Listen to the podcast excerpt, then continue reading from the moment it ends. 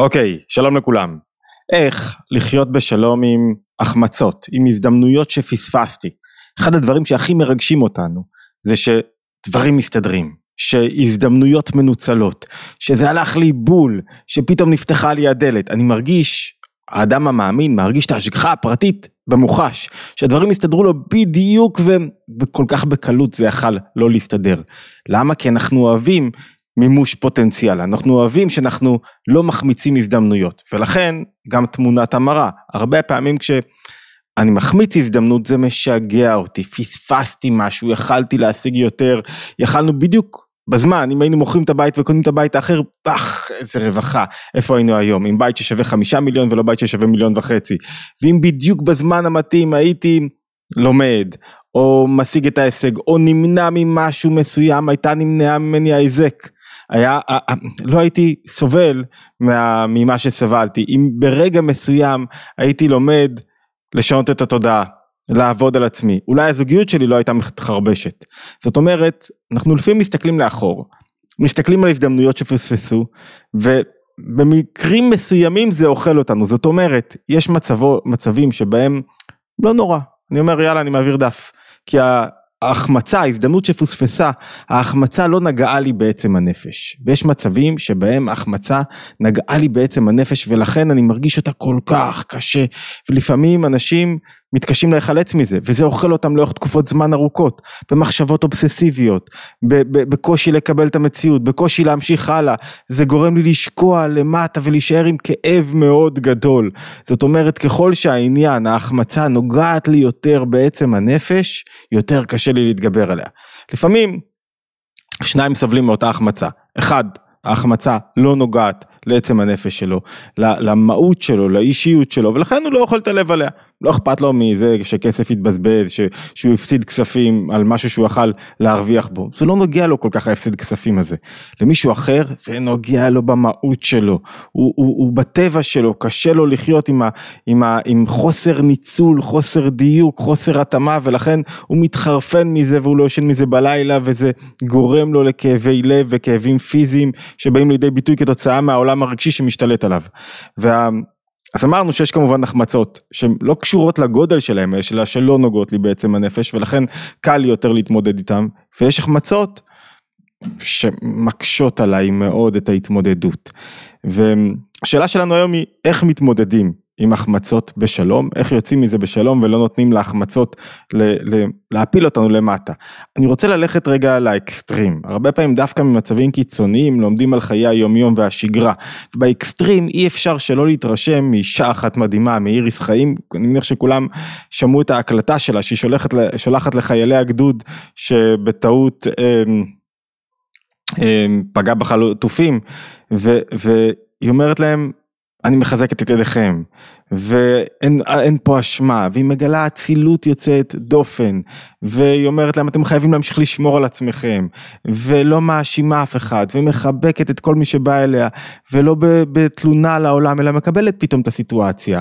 ולאורך כל הדרך, אי אפשר היה שלא להתרשם, לאורך כל ה... מרגע החטיפה אפשר שלא היה להתרשם מהאישיות המיוחדת שלה ומההתמודדות המיוחדת שלה.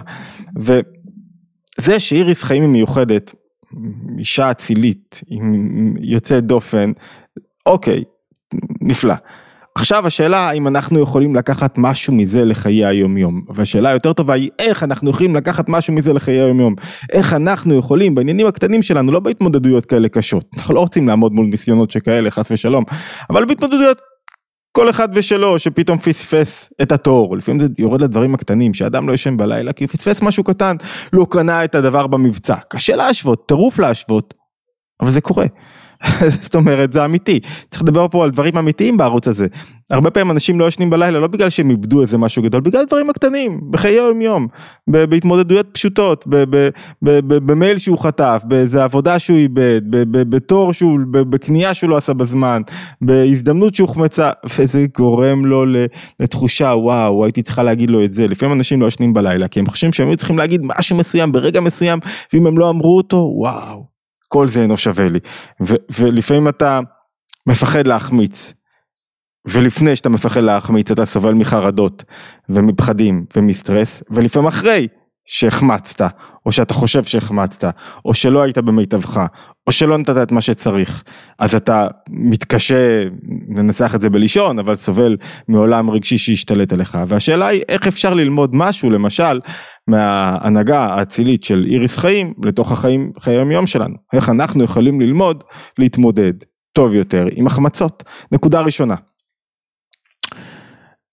אחד הדברים שדוד המלך כשהבן שלו, מ, אה, אה, שהבן שלו מבת שבע חולה והוא ישר ממאן להתנחם, יושב על הארץ אה, ביגון עמוק, בכאב לב גדול, בוכה על צם ושוכב ארצה על הבן שלו כדי להתפלל שהוא יחלים. כשהוא נפטר, כשהוא שומע שהבן מת, מה הוא עושה? מחליף את בגדיו, עושה בדיוק הפוך ממה שאנחנו ציפינו, מחליף את בגדיו, ויבוא בית השם, והוא פתאום אוכל ושותה וממשיך קדימה, דוחף את החיים קדימה, דוחף את התפקידים שלו, ושואלים אותו, כשהילד היה חי, צמת ובכית, ועכשיו כשהילד נפטר, אתה קם ועושה ופועל וחוזר לחיים, מה הוא עונה להם, דוד המלך, בשמואל ב' י"ב? הוא אומר להם, אתה המת, למה זה אני צם? אני אוכל להשיבו? עוד אני הולך אליו והוא לא ישוב אליי, אני אגיע אליו, הוא לא יחזור אליי כבר. זאת אומרת, אחד הדברים עם ההשלמה עם החיים זה לשאול את עצמך, הייתי מפרק את זה לכמה היבטים. היבט אחד, זה מה אני צריך לעשות עכשיו. זאת אומרת, מה נכון עבורי לעשות עכשיו? האם נכון עבורי עכשיו להתקרבל בתוך מקום של אה, כאב ויגון והאשמות, או לחפש את הדרך החוצה, לחפש את הדרך חיים? כאב, הכאב יהיה, יישאר שם. באופן עוצמתי. השאלה אם אני עכשיו יכול לעשות משהו שיועיל למישהו אחר, שיקדם את עצמי, משהו, מה, מה התפקיד שלי כרגע? איריס חיים שואלת מה התפקיד שלה כרגע, כואב לי, בטח שכואב לי, אבל התפקיד שלה עכשיו זה לרומם את החיילים שמרגישים אולי הלקאה עצמית וכאב גדול והזדמנות שפוספסה, כי מה, מה, מה הכאב הגדול פה, שהייתה פה הזדמנות, אפשר היה להציל אותם, הם כבר היו בחוץ, הם כבר השתחררו משליטת החמאס, הם כבר היו כאילו מרחק מטר מהחיילים, זה, זה מה שהורג אותנו. והשאלה שלך, אתה לא יכול לתת למחשבות הללו לשלוט בך. זאת אומרת, השאלה הראשונה שאתה צריך לשאול, מה עכשיו? מה התפקיד שלי כאן? זה מה שמלמד דוד המלך. מה, מה אני יכול לעשות? מה אני יכול לעשות בשביל אחרים? מה אני יכול לעשות בשביל עצמי? זאת אומרת, עצמי לא פחות חשוב. זאת אומרת, מה, מה נדרש ממני כאן? ועכשיו היא מבינה את התפקיד שלה. התפקיד שלה הוא לא להתכנס בתוך עצמה, אלא לראות, רגע, אנשים יכולים לתפקד פחות טוב, ואולי עוד חיילים יפלו בגלל שהם לא ישימו לב ולא יהיו ערניים, ויפחדו שמא הם יראו בזמן וכולי וכולי וכולי. לא נכנס לתוך האספקטים הצבאיים, אבל ברור שכשמישהו מרגיש שהוא אך, לא הייתי טוב מספיק, אז הוא לא מפיק, מפיק מזה הרבה פעמים תובנות חדשות, כי הרגש שולט בו, הוא לא לומד, הוא לא מפיק רעיונות שבהם הוא יהיה טוב יותר בפעם הבאה, אלא הוא עכשיו נשלט על ידי ההלקאה העצמית שלו, וזה קו גבול דק. ואיריס חיים שואלת את עצמה מה נדרש ממני כרגע ולכן היא מפיצה חום, חיבוק, הערכה, סליחה, אין פה, אין פה מחילה, אין פה כאב, אין פה כעס, סליחה, כאב בטוח שיש. זה מה שאומר דוד המלך, ממשיכים קדימה. כשיכלתי לעשות משהו, עשיתי כל מה שיכולתי. כרגע אני לא יכול לעשות יותר? אני שואל את עצמי מה נדרש ממני, אני מגיע אליו, הוא לא יבוא אליי. נקודה שנייה, אחת הנקודות החזקות ביותר בתורת החסידות, בהבנת העולם ובהבנת השגחה פרטית, אנחנו נהנים לראות השגחה פרטית כשדברים מסתדרים לנו. השגחה פרטית היא גם כשדברים לא כל כך מסתדרים כמו שאנחנו רצינו. זה אחד הקטעים המונומנטליים של אדמו"ר הזקן שהוא מתאר שכל הכועס מביא מחכמים שכל הכועס כאילו עובד עבודה זרה. למה? כי ברגע שהוא כועס הוא אומר מה שרציתי לא יסתדר בדיוק כמו שרציתי. ואז הוא מאמין שאין פה בורא שמחייב ומהווה את הרגע הזה. זה אחד היסודות שלו, של אדמו"ר הזקן, רבי שניאור זלמן מיליאדי, כאילו היה מאמין שמאת השם נגזרה עליו הגזרה, ומי שפגע בו, הוא, הוא אמנם בעל בחירה, הוא יכל לפגוע או לא, אבל הוא רק השליח. הוא השליח, הוא התחייב, בתור שליח הוא צריך לקבל את העונש שלו, מתחייב בדיני אדם ובדיני שמיים, על רוע בחירתו. אבל על ההיזק כבר נגזר מן השמיים, והרבה שלוחים למקום, אם לא היו הוא שליח, מישהו אחר היה שליח. תפיסה מאוד רחבה שעומדת ביסוד הספר להכיר את הבורא, ביסוד האופן שבו הקשר בין הבורא לבריאה והאופן שבו הוא בורא בכל רגע את הבריאה. אבל המסקנה המעשית היא שאם הבורא בורא בכל רגע את הבריאה, ואם הוא מהווה ומחיה את הבריאה בכל רגע ורגע, זאת אומרת שהוא עכשיו, אדמו"ר הזה כן מוסיף, אני מביא מאיגרת הקודש, פרק כ"ה, החלק הרביעי בתניא, שרוח פיו מחיה ומקיימת. כרגע את מי שמזיק לך. הוא מביא את הדוגמה של שמעי בן גרה שהיה, דיברנו על הדוגמה הזאת פעם, אני חושב, אה, שמקלל את דוד המלך כשהוא בורח מאבשלום ושריו של דוד רוצים להרוג אותו ואמרו לו, הקדוש ברוך הוא אמר לו כלל, לא, הוא לא מקלל מעצמו, כאילו מחיים מאפשרים, אני צריך לשמוע את הקללות. אחרי זה ניפרע ממך, אבל כרגע אני צריך לשמוע את הקללות. זאת אומרת, מה שהאדמו"ר הזקן אומר כאן, שזה יסוד ההשגחה הפרטית על פי תורת החסידות, שבכל רגע ורגע הבורא מהווה ומחיה כל דבר, ולכן לא יכול לקרות לך משהו שהוא לא חלק מההשגחה הכללית, ולכן כל מה שקורה לך, יש בו איזה חלק מתנועה מסוימת. התנועה הזאת היא בסוף לחיוב, אלא מה אתה צריך לראות את זה. לא רק שדברים מסתדרים כמו שצריך, ויש פה איזה שחרור מאוד גדול, דברים נגזרו מראש. כל עוד שאני יכול לשנות ולהשפיע, אני אעשה מה שאני יכול לשנות ולהשפיע. זה לא קריאה לחידלון, אתה תעשה מה שאתה צריך. ברגע שאין לך יותר מה לעשות, תגדל מנוחת נפש. תהיה בטוח שהדברים יסתדרו לטובתך, ואם הם לא מסתדרים לטובתך, ת, ת, תקבל את, ה, את הסיטואציה ותשאל את עצמך, מה עכשיו, איך אני הופך את הדברים לטובתי. וזו הנקודה השלישית אולי, שאתה לעולם לא יכול לאבד תקווה או להתייאש, תמיד יש איזה צ'אנס, סיכוי, שהדברים ישתנו לטובה ויתגלו בצורה חיובית, ו- וזו נקודה סופר חשובה, כי גם אם קרה לי דבר רע, עדיין אני צריך למצוא את הדבר החיובי בתוך מה שקרה לי, בתוך הפספוס, בתוך הקושי, מה ההזדמנות החיובית, איך אני יכול לשנות את הגזרה, ולראות לפעמים אדם חשב שהוא יתפרסם ושהוא יצליח, והוא לא הצליח, ו- והוא השקיע כסף וזה לא קרה לו עדיין, והוא לא הגיע לאן שהוא רצה, ולא מכר מספיק את המוצר שלו. יש בזה גילוי עתידי חיובי שאומר, אומר את זה ככה, צריך לתפוס את הנקודה, שאחד, הדברים הסתובבו לטובתך, כנראה לא היית בשל, כנראה לא היית מוכן, הדברים הסתובבו לטובתך, רק מה, אתה צריך לשנות כנראה משהו ב mindset שלך, בתודעה שלך, בעבודה העצמית שלך, כדי שזה יקרה. זאת אומרת, כדי שהדברים יתגלגלו אחרת, אני צריך לשנות משהו עכשיו בתודעה שלי. וזה חלק מהעבודה של להגיד שכל מה שקורה, קורה לי בדיוק, הוא קורה כדי שאני אשפיע פה יותר לחיוב, כדי שאני אביא את עצמי יותר בצורה חיובית, וגם אם אני לא רואה עכשיו את ההיבט החיובי, הוא עתיד להתגלות כחיובי. זאת אומרת, אם פספסתי את הדירה שרציתי לקנות לפני עשר שנים, בגלל שהתמהמהנו במחירי הקנייה, זה כדי שתהיה לי הזדמנות טובה יותר. כל זה נועד לשכנע שאין לי שום סיבה להלקות את עצמי על מה שקרה.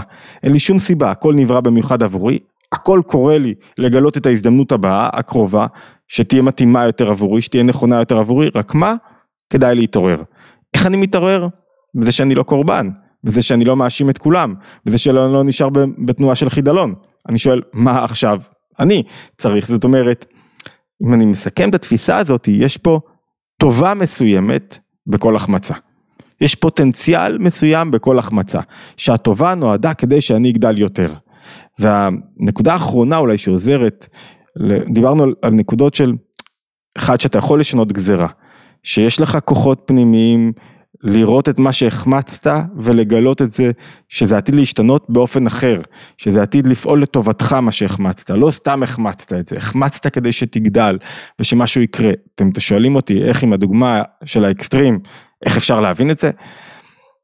קשה מאוד לדבר על אה, עכשיו נחמה בתוך סיטואציה כזאת שחיילים שלנו נהרגים וקשה מאוד אבל אה, וכדאי להקדיש לזה פרק נפרד, זאת אומרת אני לא רוצה לערבב יותר מדי בין הדברים, כי כשאתה מערבב בין הדברים אנחנו מפסידים את ההתמודדות השגרתית היומיומית שלנו, אנחנו רק לקחנו את אירס חיים כדוגמה למי שמתמודדת עם סיטואציה מאוד קשה ומנסים להבין רגע את הכוחות שלה ומאין הכוחות שלה ומאיפה זווית הראייה שאנחנו יכולים לאמץ, אבל אין סיטואציה שממנה אתה לא יכול לגדול, לקום, להביא טוב יותר, אין, גם אחרי השואה, אם היינו נכנסים, בכוונה אני הולך לדוגמה הכי קטסטרופלית בחיים היהודיים, אם היינו נכנסים לתוך קורבנות והיעדר עשייה, ותחושת החמצה עצומה של העם היהודי, ש, שזהו, נגמר לו כל האפשרויות וייאוש וחידלון, לא הייתה קמה מדינת ישראל, לא היינו מצליחים לפתח פריצה גשמית, רוחנית, בכל ההיבטים,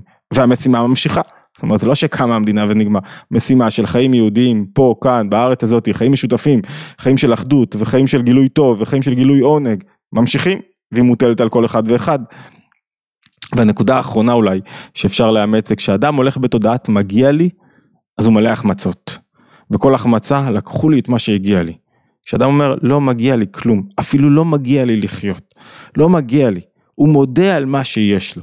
הוא לא, אני צודק, מגיע לי, התאמצתי, מגיע לי, עבדתי קשה עכשיו, מגיע לי לנוח. הוא כל הזמן במשחק, הקרבתי, נתתי, מגיע לי, לא מגיע לך שום דבר. אתה משתחרר, אתה רוצה להשיג, תעבוד קשה. לא מגיע לך לא מההורים שלך, לא מהחברים שלך, לא מהאחים שלך, לא משום מקום. אתה רוצה להשיג משהו, תיתן, תבנה, תיצור, אל תחכה לאף אחד. ולפי מה שתיצור, לפי כמות האהבה שתגלה, לפי כמות העוצמה שתביא לעולם, זה מה שתקבל. יש יחס ישיר. אתה לא מקבל, כנראה שאתה לא נותן. ואם אתה בדעה של לא מגיע לי, אתה מתהלך בעולם משחרר את הרצונות הפרטיים שלך, לא פספסת שום דבר, כי לא הגיע לך מלכתחילה, ואז אתה מתחיל לראות לא רק את מה שפספסת, את מה שאתה מרוויח. כל הרווחים שאתה עושה בכל דבר ועניין, ואת מה שקיבלת, לא מובן מאליו שיש לך בית, לא מובן מאליו שיש לך זוגיות טובה, לא מובן מאליו שיש לך ילדים, הרבה פעמים אנחנו מתייחסים לדברים הטובים והיפים והמוצלחים בחיים שלנו כמובנים מאליו, וכשאתה מתחיל לראות את זה ואתה אומר, החיים שלי הם מתנה אחת שלמה, וגם אם לוקחים לי דברים, אני שואל, מה במתנה הזאת אני צריך לקיים כרגע? לא מה הפסדתי, אני לא רואה את החסך ואת ההיעדר כעניין מרכזי עם כל הכאב, אלא את, ה, את, את מה שלפניי, את מה שאני יכול עוד להביא לתוך החיים הללו. ו, וזו תפיסת עולם שעומדת ביסוד המחשבה היהודית, כי עומדת ביסוד ההשגחה הפרטית, עומדת ביסוד השליחות של האדם בתוך העולם הזה. שהאדם בתוך העולם הזאת, הזה יש לו שליחות מתמדת, ואם הוא כבר לא בעולם הזה מסיבה כלשהי, הוא כאילו יש לו אפילו איזה נחמה. קשה להגיד את זה, כי הוא סיים את השליחות שלו פה. הנשמה חזרה ליוצרה. אחד הדברים שאנחנו חוגגים זה יום הילולה, יום הילולה של צדיקים, זה היום שבו הנשמה חוזרת ליוצרה ומתחברת איתה חזרה. יש בזה איזו שמחה גדולה שאדם, הנפש יצאה מהגוף הגשמי שהיא לא רצתה כל כך להיות בו, וחזרה ליוצרה. זאת אומרת, בהשקפה היהודית האסלית, כל רגע פה אתה, כשאתה חושב כ... כ... כ...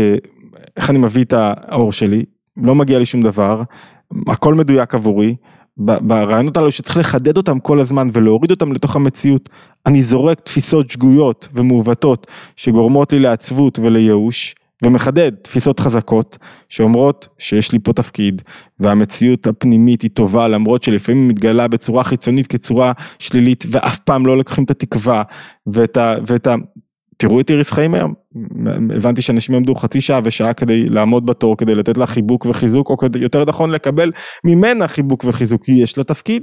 ישבתי השבוע שעבר עם מרים פרץ, יש לה תפקיד בחברה הישראלית, היא איבדה שני בתים, מטורף. במקום להסתגר בתוך עצמה, היא עברה 160, 160 אמ, אמ, משפחות שכולות, ומחזקת, ומביאה מהאור שלה, ושואלת מה נדרש ממנה. והמסר הזה, ברגע שאתה מצליח להוריד אותו לחיים הקטנים, היומיומיים, לפרטים, אתה פתאום מתחיל לחיות חיים שבהם התגברת על תחושת ההחמצה הכואבת, וגילית בתוך הפספוס החיצוני לכאורה, הזדמנות פנימית. אוקיי, הנקודה הזאתי היא בריח תיכון במחשבה היהודית וצריך ללטש אותה כל הזמן, איך ללטש אותה? בלהוריד אותה לתוך המציאות חיים שלנו. להוריד אותה לתוך המקומות שבו אני אומר לתפוס רגעים שבו אני אומר אוף איזה באסה ואותם לשנות. ועליהם לעבוד בנקודות שתיארנו.